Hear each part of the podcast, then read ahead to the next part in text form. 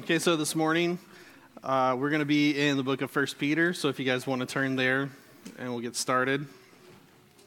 So the topic today is on joy, uh, as Pastor Seth already mentioned, and and he actually over the summer, as we were going through the discussion of the fruit of the spirit, um, he he talked about joy uh, during that, and and he sought to show how all of us seek after joy, right? It's something that we desire, it's something that we all pursue. We all want to be happy right? And, and the idea that those two ideas, we, we try to divide those two ideas together, you know, separate them, that there's a difference between happiness and joy.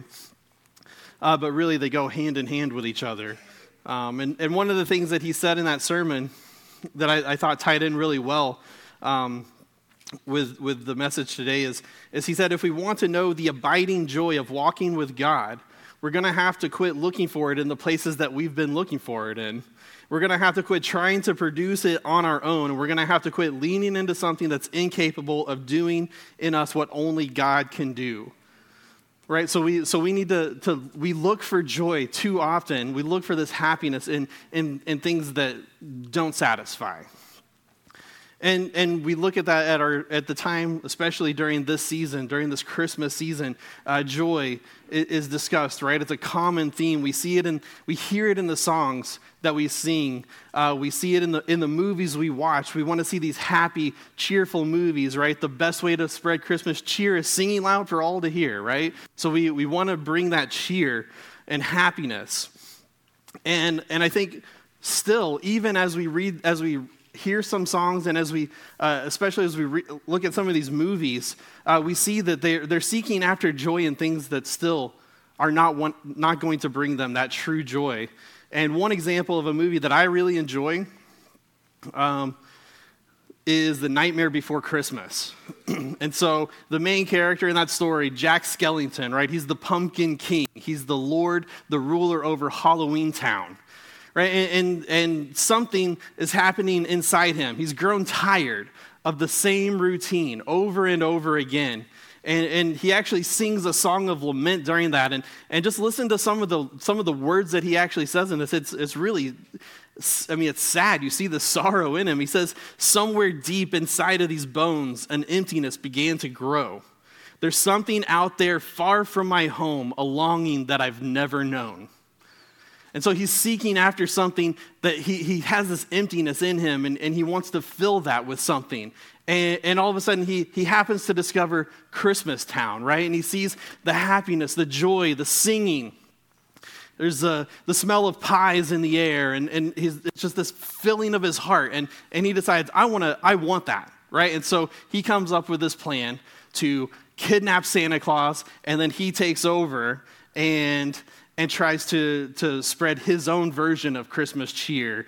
Uh, and, and we find out very quickly that Nobody likes that. Everything falls apart, right? And then he seeks to, to try to undo everything that he did. And, and he realizes, right, that he was looking for joy, he was looking for happiness in a place that wasn't going to bring him true satisfaction.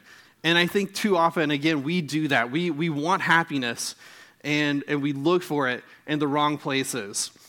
So as we look in 1 Peter, uh, we will see that Peter, expresses this joy in the one place, the one only true place that we can find joy, and that's the joy in the Lord. So, would you read with me 1 Peter 1, uh, beginning in verse 3? It says, Blessed be the God and Father of our Lord Jesus Christ.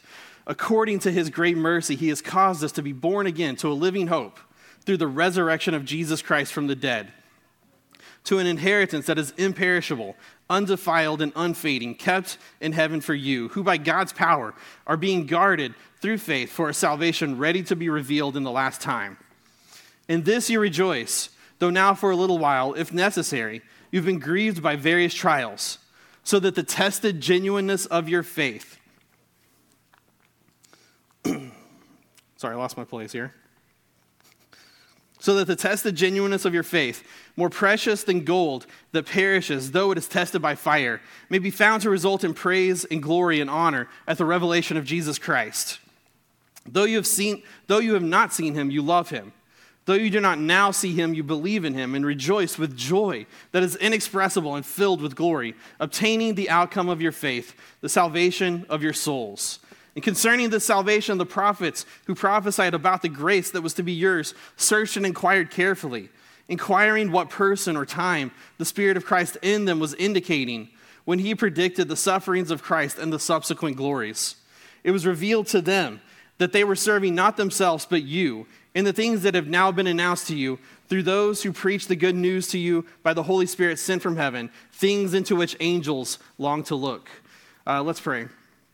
Heavenly Father, I thank you for opportunity to come and, and read your word and, and to learn from your word. Lord, I pray that you would use this time uh, for your glory. In Jesus' name, amen.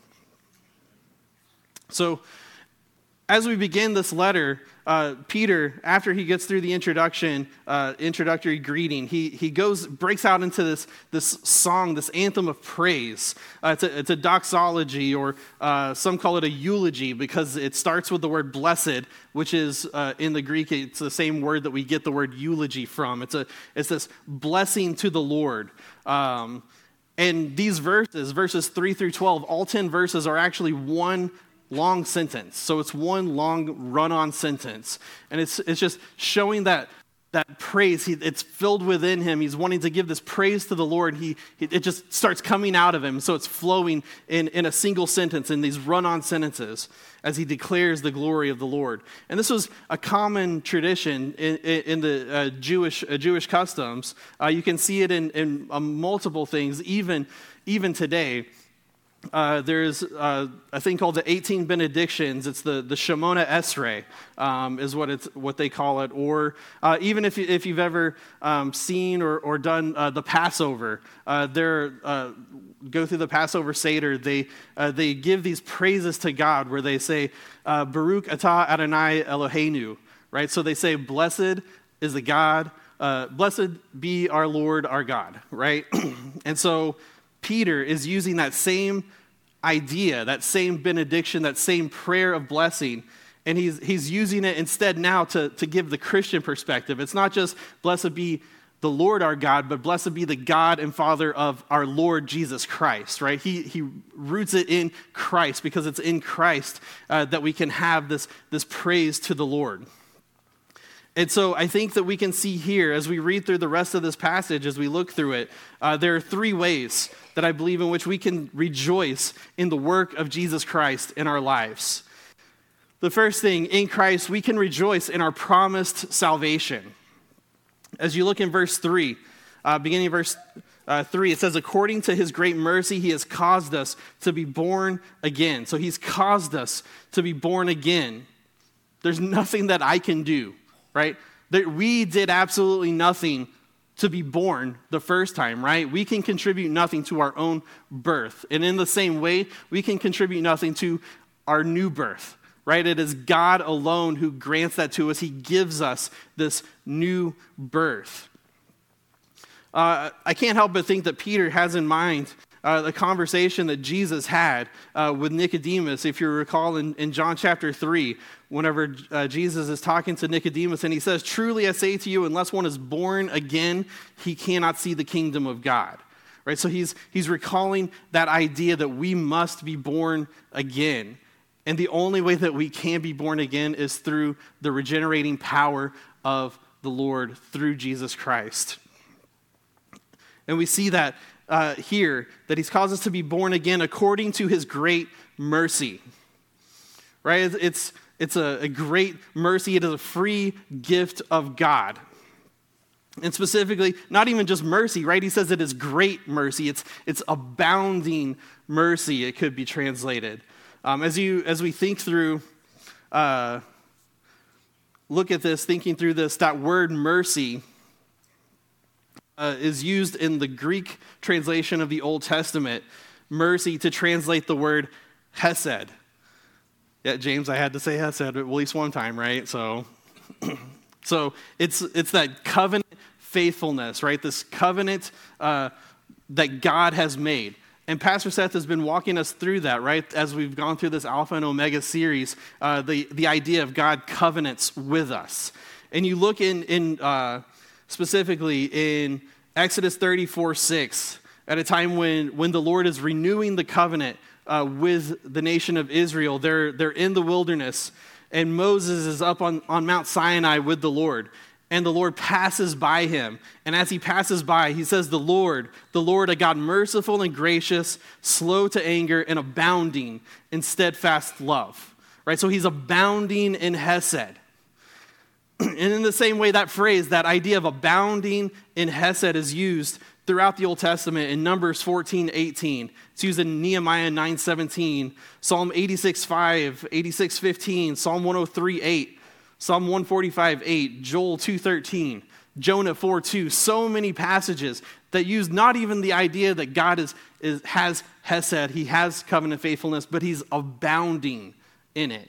And I can't help but think that Peter has those same, that same thing in his mind here. He's recalling the covenant that God has made with us. And he is abounding in his mercy. It's great mercy within us, that he's the, the mercy of the Lord, that he's bestowing uh, this salvation upon us. So this salvation, it's a, it's a new birth that he has given to us. And not only that, our salvation is a, is a living hope, right? He has caused us to be born again to a living hope. So the focus here is not just on the past. It's not just on this idea of, of this regeneration that took place in the past, but, but we have a hope now because of that. Uh, right? He's, he's focusing on that idea of the future, this hope that we have. It anticipates the culmination of all of the events that are going to take place. And if you recall, a couple of weeks ago, Cooper talked about that when we looked in 1 Thessalonians 5. He talked about that hope that we have uh, right? And we celebrate hope uh, during this Advent se- uh, series. All of these ideas, these concepts tie in together. You can't have joy without hope, right? We, we have to have, they all intertwine with each other. And so we have been born again to this living hope. And it's a living hope, right? It's, it's not a, a dead hope. Uh, so, again, in First Thessalonians, uh, he talked, Paul talked to, to the people there, and he, he told them he did not want them, you know, he gave this information to them that you may not grieve as others who have no hope. And again in Ephesians 2, uh, Paul talking to the, to the Ephesians, he said, Remember that you were at that time separated from Christ, alienated from the commonwealth of Israel, and strangers of the covenants of promise, having no hope and without God in the world. So there was once a time apart from Christ, we had no hope. It was, it was dead, right? There was no hope, but now it is alive. A couple of examples uh, of the hopelessness that we see in, in, our, in our world one from the past and one from still the past, kind of relatively new, but. Um, the story of Oedipus. If you guys have ever heard that story, um, Sophocles, who wrote the, the story of the, the tragedy of Oedipus, uh, he reflected on it and he gave two things that he said. First of all, it is best to have not been born at all. But the second best thing is that we had died in childbirth. Like, how much hope is there? In that? There is no hope, right? That's hopelessness. And then looking at it's not just in the past, right? Uh, we still see that same hopelessness even today. And one example that I, I thought of is, is a song that some of you may have heard by Queen called Bohemian Rhapsody. Right? And there are parts in that song that, that seem like it's kind of cheerful. It, it gets upbeat and everything. But as you read through and hear the lyrics, I mean, he says, Nothing really matters. At one point, he says, I don't want to die, but I sometimes wish I'd never been born at all and nothing really matters anyone can see. Nothing really matters to me. That's the hope that the world has. It's a dead hope. But we don't have a dead hope. We have a living hope. Why? Because we have a living Savior, right? It is through the resurrection of Jesus Christ from the dead. It's because He has risen from the dead. Our hope is alive because Jesus is alive, right? so it's a present reality in our life we can live and we can have that hope because Christ lives and he lives forevermore. So, this salvation is a living hope, and the salvation is also an inheritance. So, we've been uh, caused us to be born again to a living hope, but also in verse 4 to an inheritance that's imperishable, undefiled, and unfading. As you think about the, the people that Peter wrote this letter to, he says it in, in the beginning, in the first verse. He says that he's writing these to the exiles of the dispersion. So these are people who are no longer in their own homeland. So they have effectively lost their inheritance, right? Because their inheritance, especially in, their, in that culture, was tied to the land, the, the land that they owned, right? And we see that even today. People who are disowned or disinherited from their families because of their Christian faith. We see that around the world. People who have had to leave their home uh, to find refuge in other homes because of their faith in the Lord. And so Peter is pointing out to them that we have something greater. We have an inheritance that is there for us. And it is not only is it um, not only is it there, but it's imperishable and undefiled and unfading. You know, I can't, again, I, I think that Peter probably is recalling uh, this idea of an inheritance. Uh, back in Genesis 12, when uh, we talked about this uh, a while ago, as we looked at the Abrahamic covenant, when God gave this covenant to Abraham, and he says, Go from your country and your kindred and your father's house to the land that I will show you, and I'll make of you a great nation. I will bless those who bless you, and, dishon- and those whom dishonor you I will curse, and in you all the families of the earth will be blessed. And he said, To your offspring I give this land. Right? And then Paul, taking that idea of the Abrahamic covenant, uh, shows that really that was ultimately fulfilled in Christ in Galatians 3:16. Now the promises were made to Abraham and to his offspring. It does not say offsprings referring to many, but referring to one and to your offspring who is Christ. So it is in Christ that that covenant with Abraham has been fulfilled and we have that promise of that inheritance that Abraham was promised. We have that in Christ. Because in Galatians 3, uh, further in verses 26, it says, As many of you who were baptized into Christ have put on Christ. There is neither Jew nor Greek, there's neither slave nor free, there's no male or female, for you are all one in Christ Jesus. And if you are Christ's, then you are Abraham's offspring, heirs according to promise. So we have the same promises that were given to Abraham we have been given those promises in Christ. He has given us the promise of an inheritance. And that inheritance, again, it's, it's imperishable, it's unfading, and it's undefiled. Peter here is using, in the original languages, he used alliteration. It's, it's three words that start with A. Um, I don't know if I can pronounce them exactly. It's aphtharton, amianton, and amaranton. So all of those words, it's, it's this, so it's, uh, using it for emphasis. He's emphasizing the fact that it's undecaying, it's immortal, it's undefiled, and it's unfading. So it's, it's never going to go away. Why is it never going to go away? Because it's not here on this earth, it's kept in heaven for you, right? He keeps it in heaven.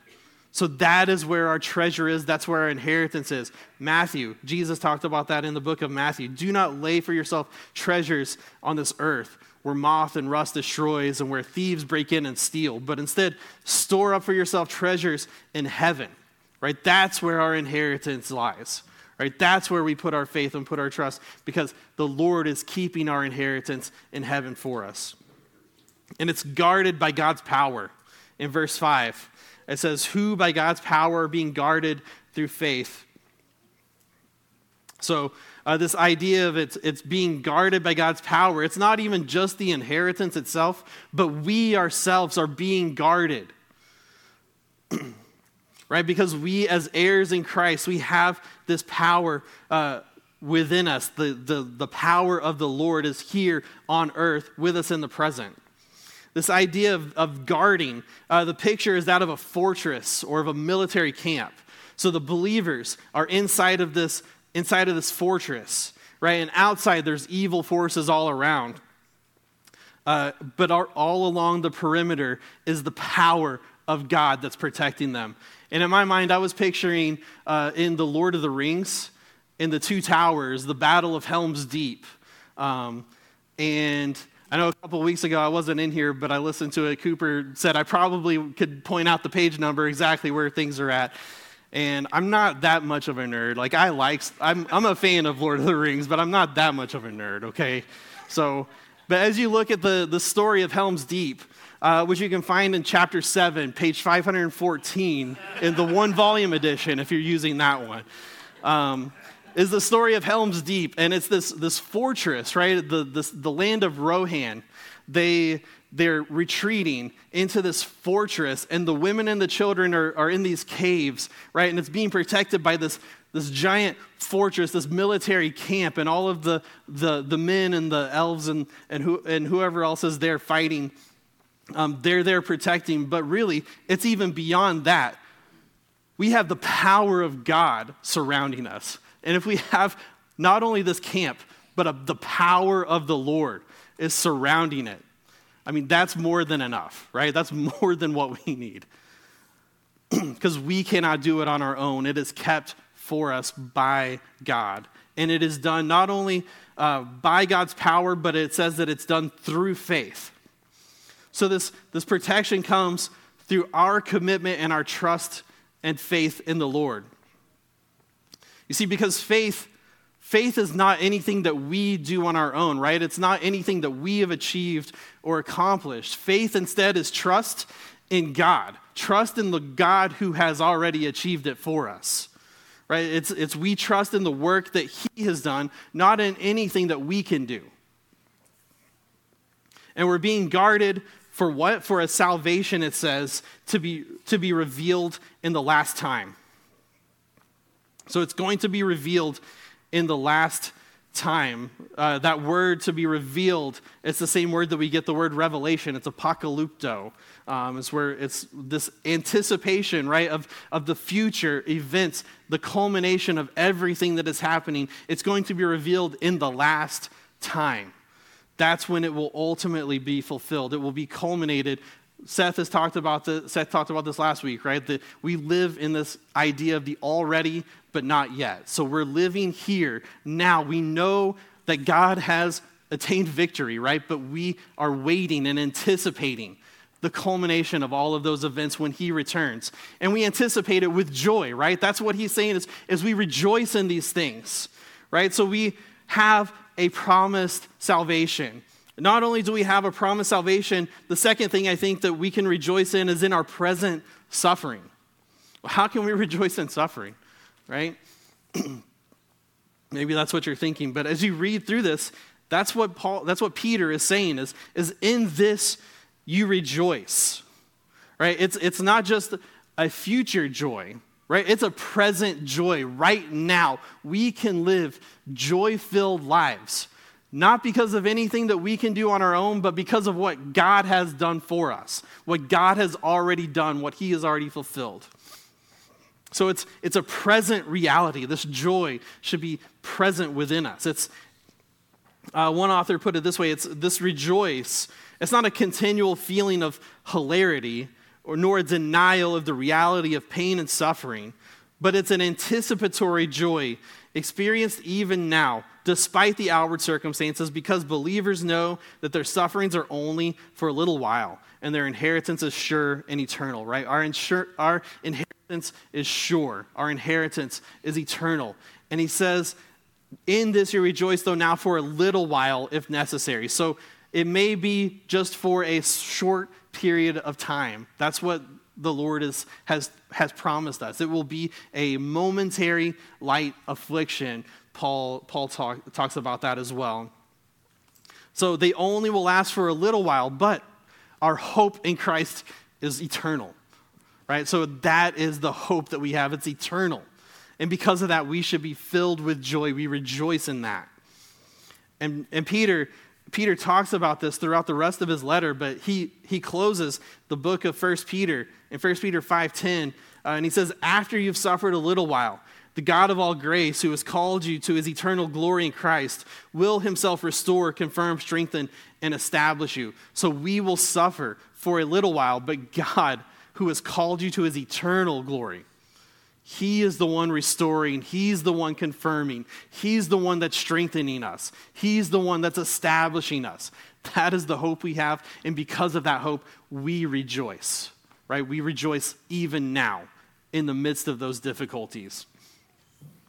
So we've been grieved by these trials. What are these trials exactly? Uh, we kind of talked about that already. As you read through First Peter, you see that these people were exiles, right? They were people who had um, the world had abandoned them essentially because of their faith. And we see that again. We see people who have been forced to live in exile because the people do not accept the Christian faith. And maybe we personally haven't experienced that, but I think that's something that we can see even now in our culture is, is our society rejects Christianity. And it's becoming more and more clear every single day uh, that, that if you do not bow to the, to the, to the world, then you're going to face difficulties. You're going to face problems and trials in your life.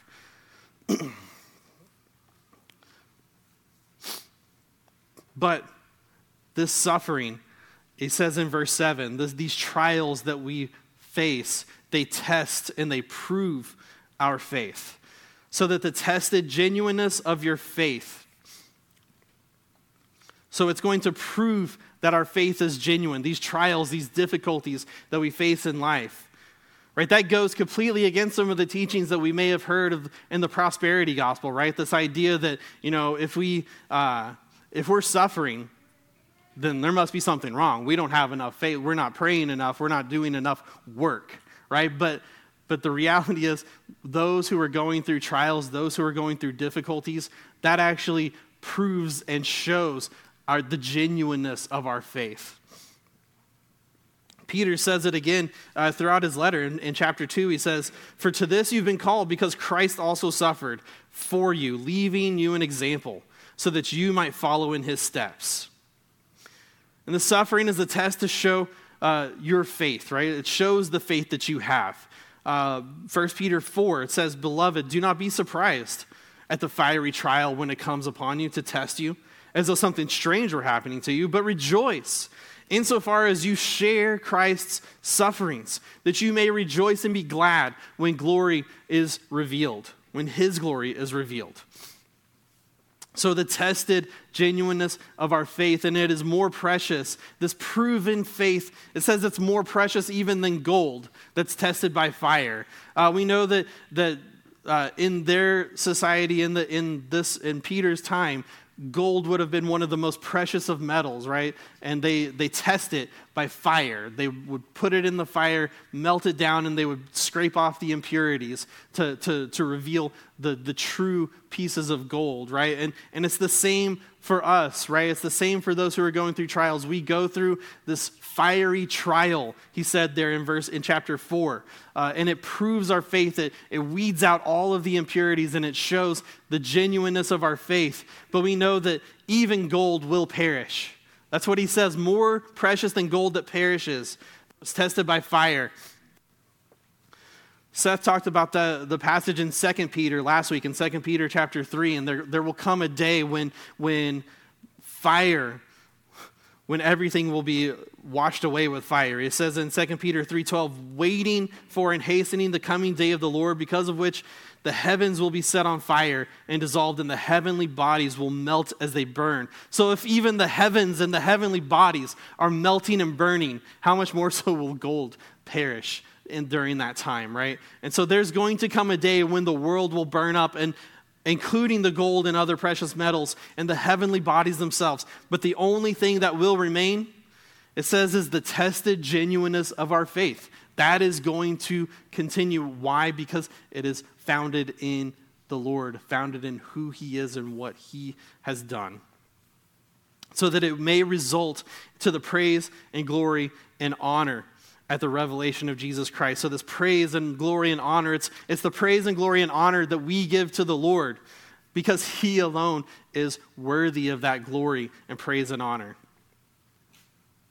And again, it comes when at the revelation of Jesus Christ.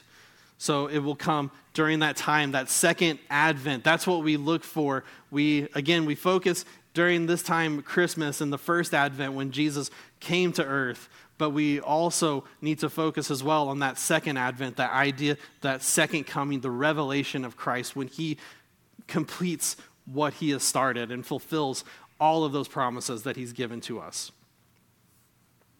And our suffering, it grows our relationship to Christ. in verse 8, he says, Though you have not seen him, you love him, and though you do not now see him, you believe in him. So even though we have not seen him, even though we have not seen Christ the way that Peter did, right? Peter had seen, he had been a witness to Christ and saw all of the things that he had done. And the reality is that Peter even struggled with his faith and his love at times, right? He denied Jesus three times. We know that story. And then in John chapter 21, three times Jesus came to Peter and said, Peter, do you love me? Peter, do you love me? Peter, do you love me? Right? And so we know that Peter, even seeing Christ, struggles with love. And, and Peter here in this, in this letter that he's writing is, is even though you have not seen him, you love him. And even though you haven't seen him, you are believing in him. Um, we see that in John chapter 20, uh, the promises uh, that Jesus gave when, whenever he appeared before the disciples and, and Thomas, you know, he's doubting it. And he's like, I, I, I got to see those holes. I'm going to put my fingers in those holes before I believe that Jesus really is alive again. And then he sees him and then he says, My Lord and my God, right? He's, he's glorifying God. But Jesus said, Jesus said, Have you believed because you have seen me?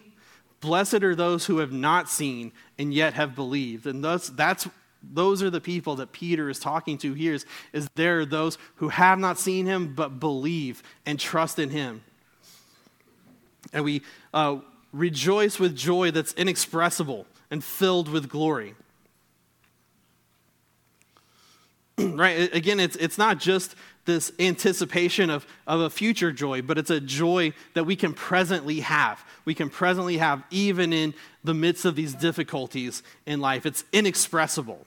In other words, it's, it's unspeakable. It's, it's this idea of having such an overwhelming joy that we can't even put it into words. Uh, that's the kind of joy that we should have, is even in the midst of difficulties, of the difficult circumstances in our life, we should be filled with joy and a joy that is so overflowing within us that we can't even describe it. So, our focus is on Christ, right? Our focus is on Him and not the circumstances around us. And when we focus on Him, when we focus on who He is and what He has done, then we can have that joy. And we know that our, our suffering is temporary. It proves our faith, it grows our relationship, and then it ultimately, again, it results in our future salvation, right? We obtaining the outcome of your faith, the salvation of your souls. So, as we love and serve our coming Christ, we receive the ultimate goal of our faith, which is the, the prize, the reward of faith is salvation, that He will bring us salvation. so that is the hope that we have.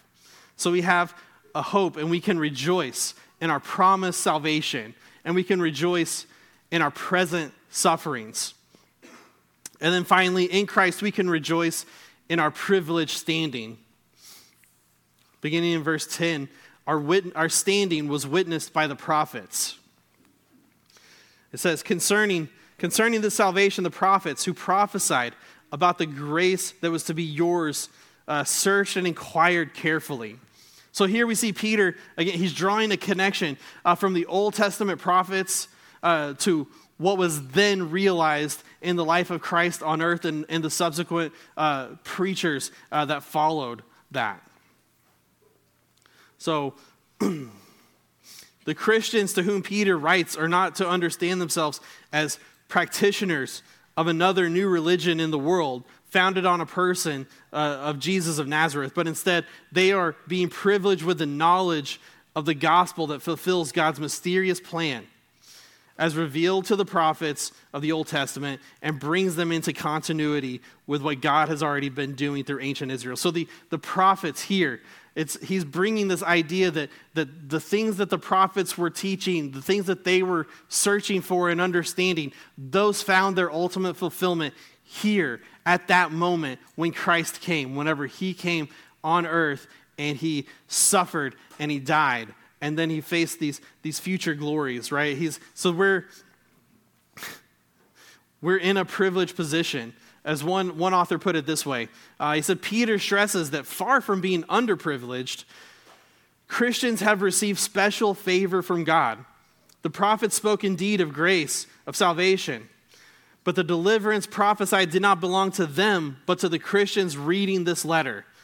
However, uh, however much these readers may be suffering, they stand in a position that even the greater of the ancient prophets did not have. So we are in an even better position, a more privileged position than those prophets that we read and we look at in the Old Testament because they were looking forward to something that they did not fully understand and they were inquiring into it. They were searching for it. They were looking for it, but they did not ever see the fulfillment of that, whereas we are in a privileged position because we have experienced it, right? We saw the people during this time, Peter and the disciples and the apostles at that time, they saw it, they witnessed it, they saw the sufferings of Jesus and the subsequent glories. And in the same way, we now can look back and we see what the Lord has done, how he came on this earth and died for us, and so that we can receive this, these blessings, this blessing of, of faith and hope.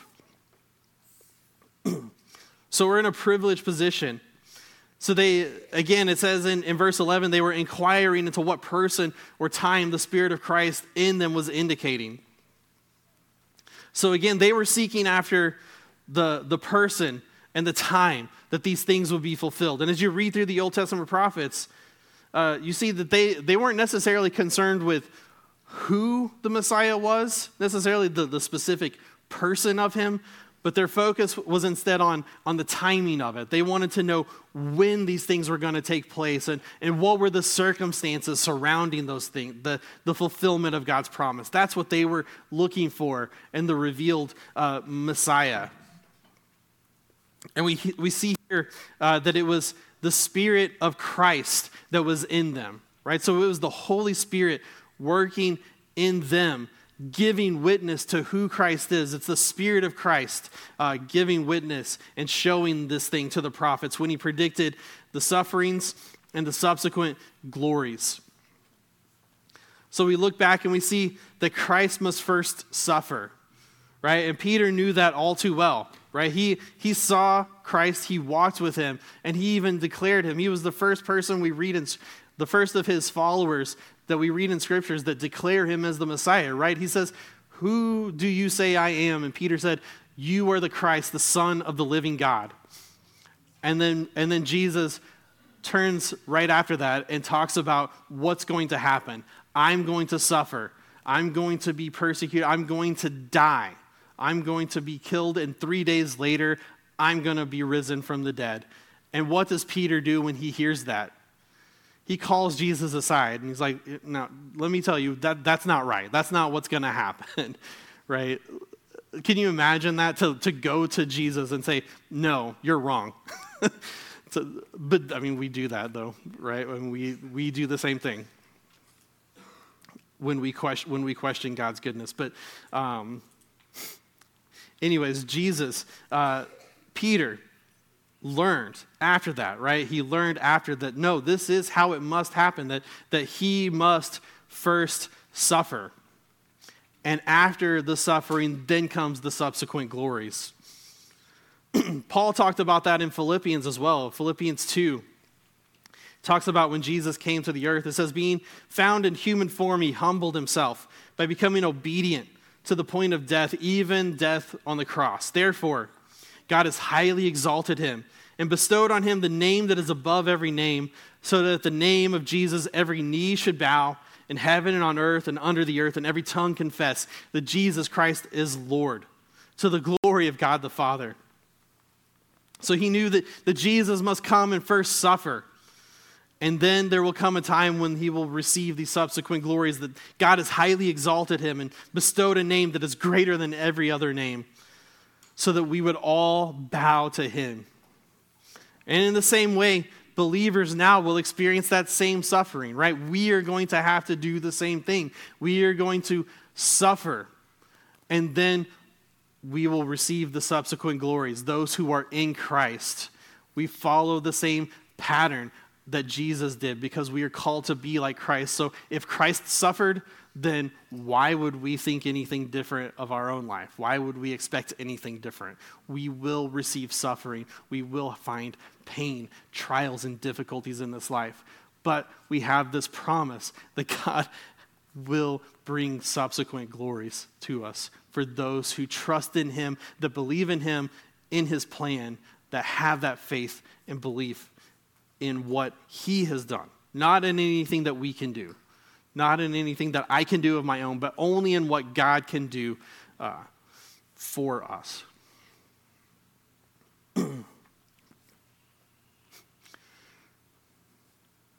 And then he says, uh, beyond that, right? It says, it was, it was revealed to them that they were serving not themselves, but you. Can you consider that? That, that is what the prophets learned, is that they did all of this research, this inquiries, these studies to know when the Messiah would come, and they learned in their studies that they were not serving really themselves in their own time, but they were serving a future time that would come. They were serving us. Can you imagine? That is a privileged position, right? That is, that is where we are.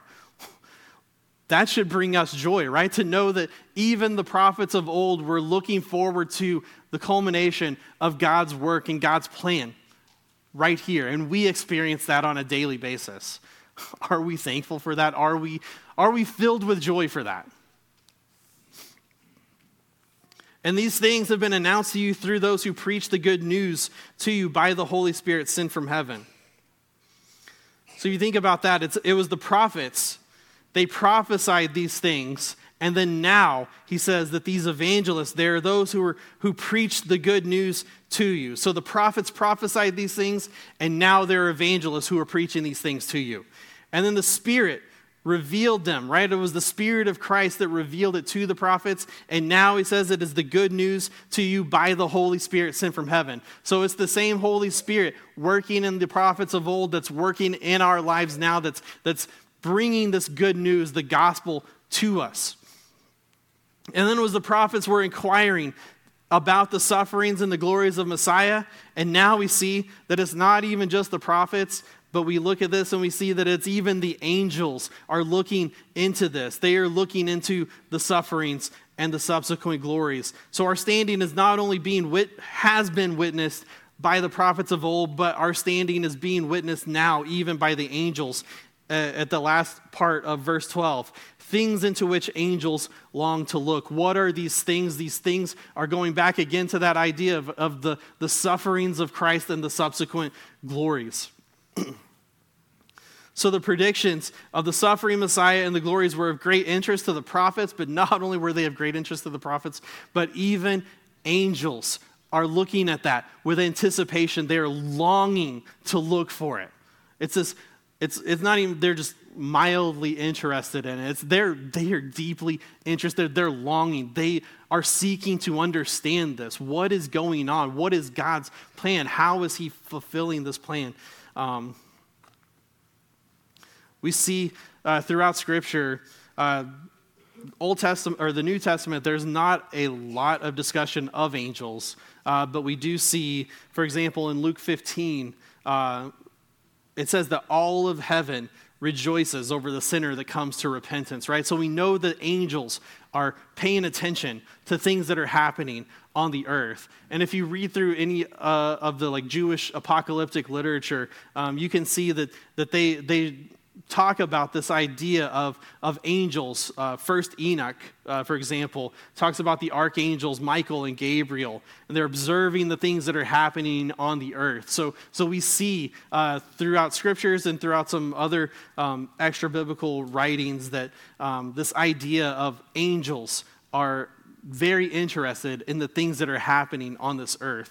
And in the same way, here, angels are longing to look. They're paying attention to these things. It's, it's again, it's not an idle curiosity. It's not just, hey, I wonder what that is. No, it's, it's they're longing to see the fulfillment of God's plan. They want to see God's plan and his promises being fulfilled, and they're longing to see that revelation. Uh, one commentator uh, said it this way um, The point is that the sufferings and glories of Christ that have been preached to Peter's readers not only were the subject of the prophet's attention, but are even the center of the angel's interest. He shows his readers who are suffering a loss of status in their society because of Christ that, in fact, they were more privileged in their perspective of redemptive history than they could have known.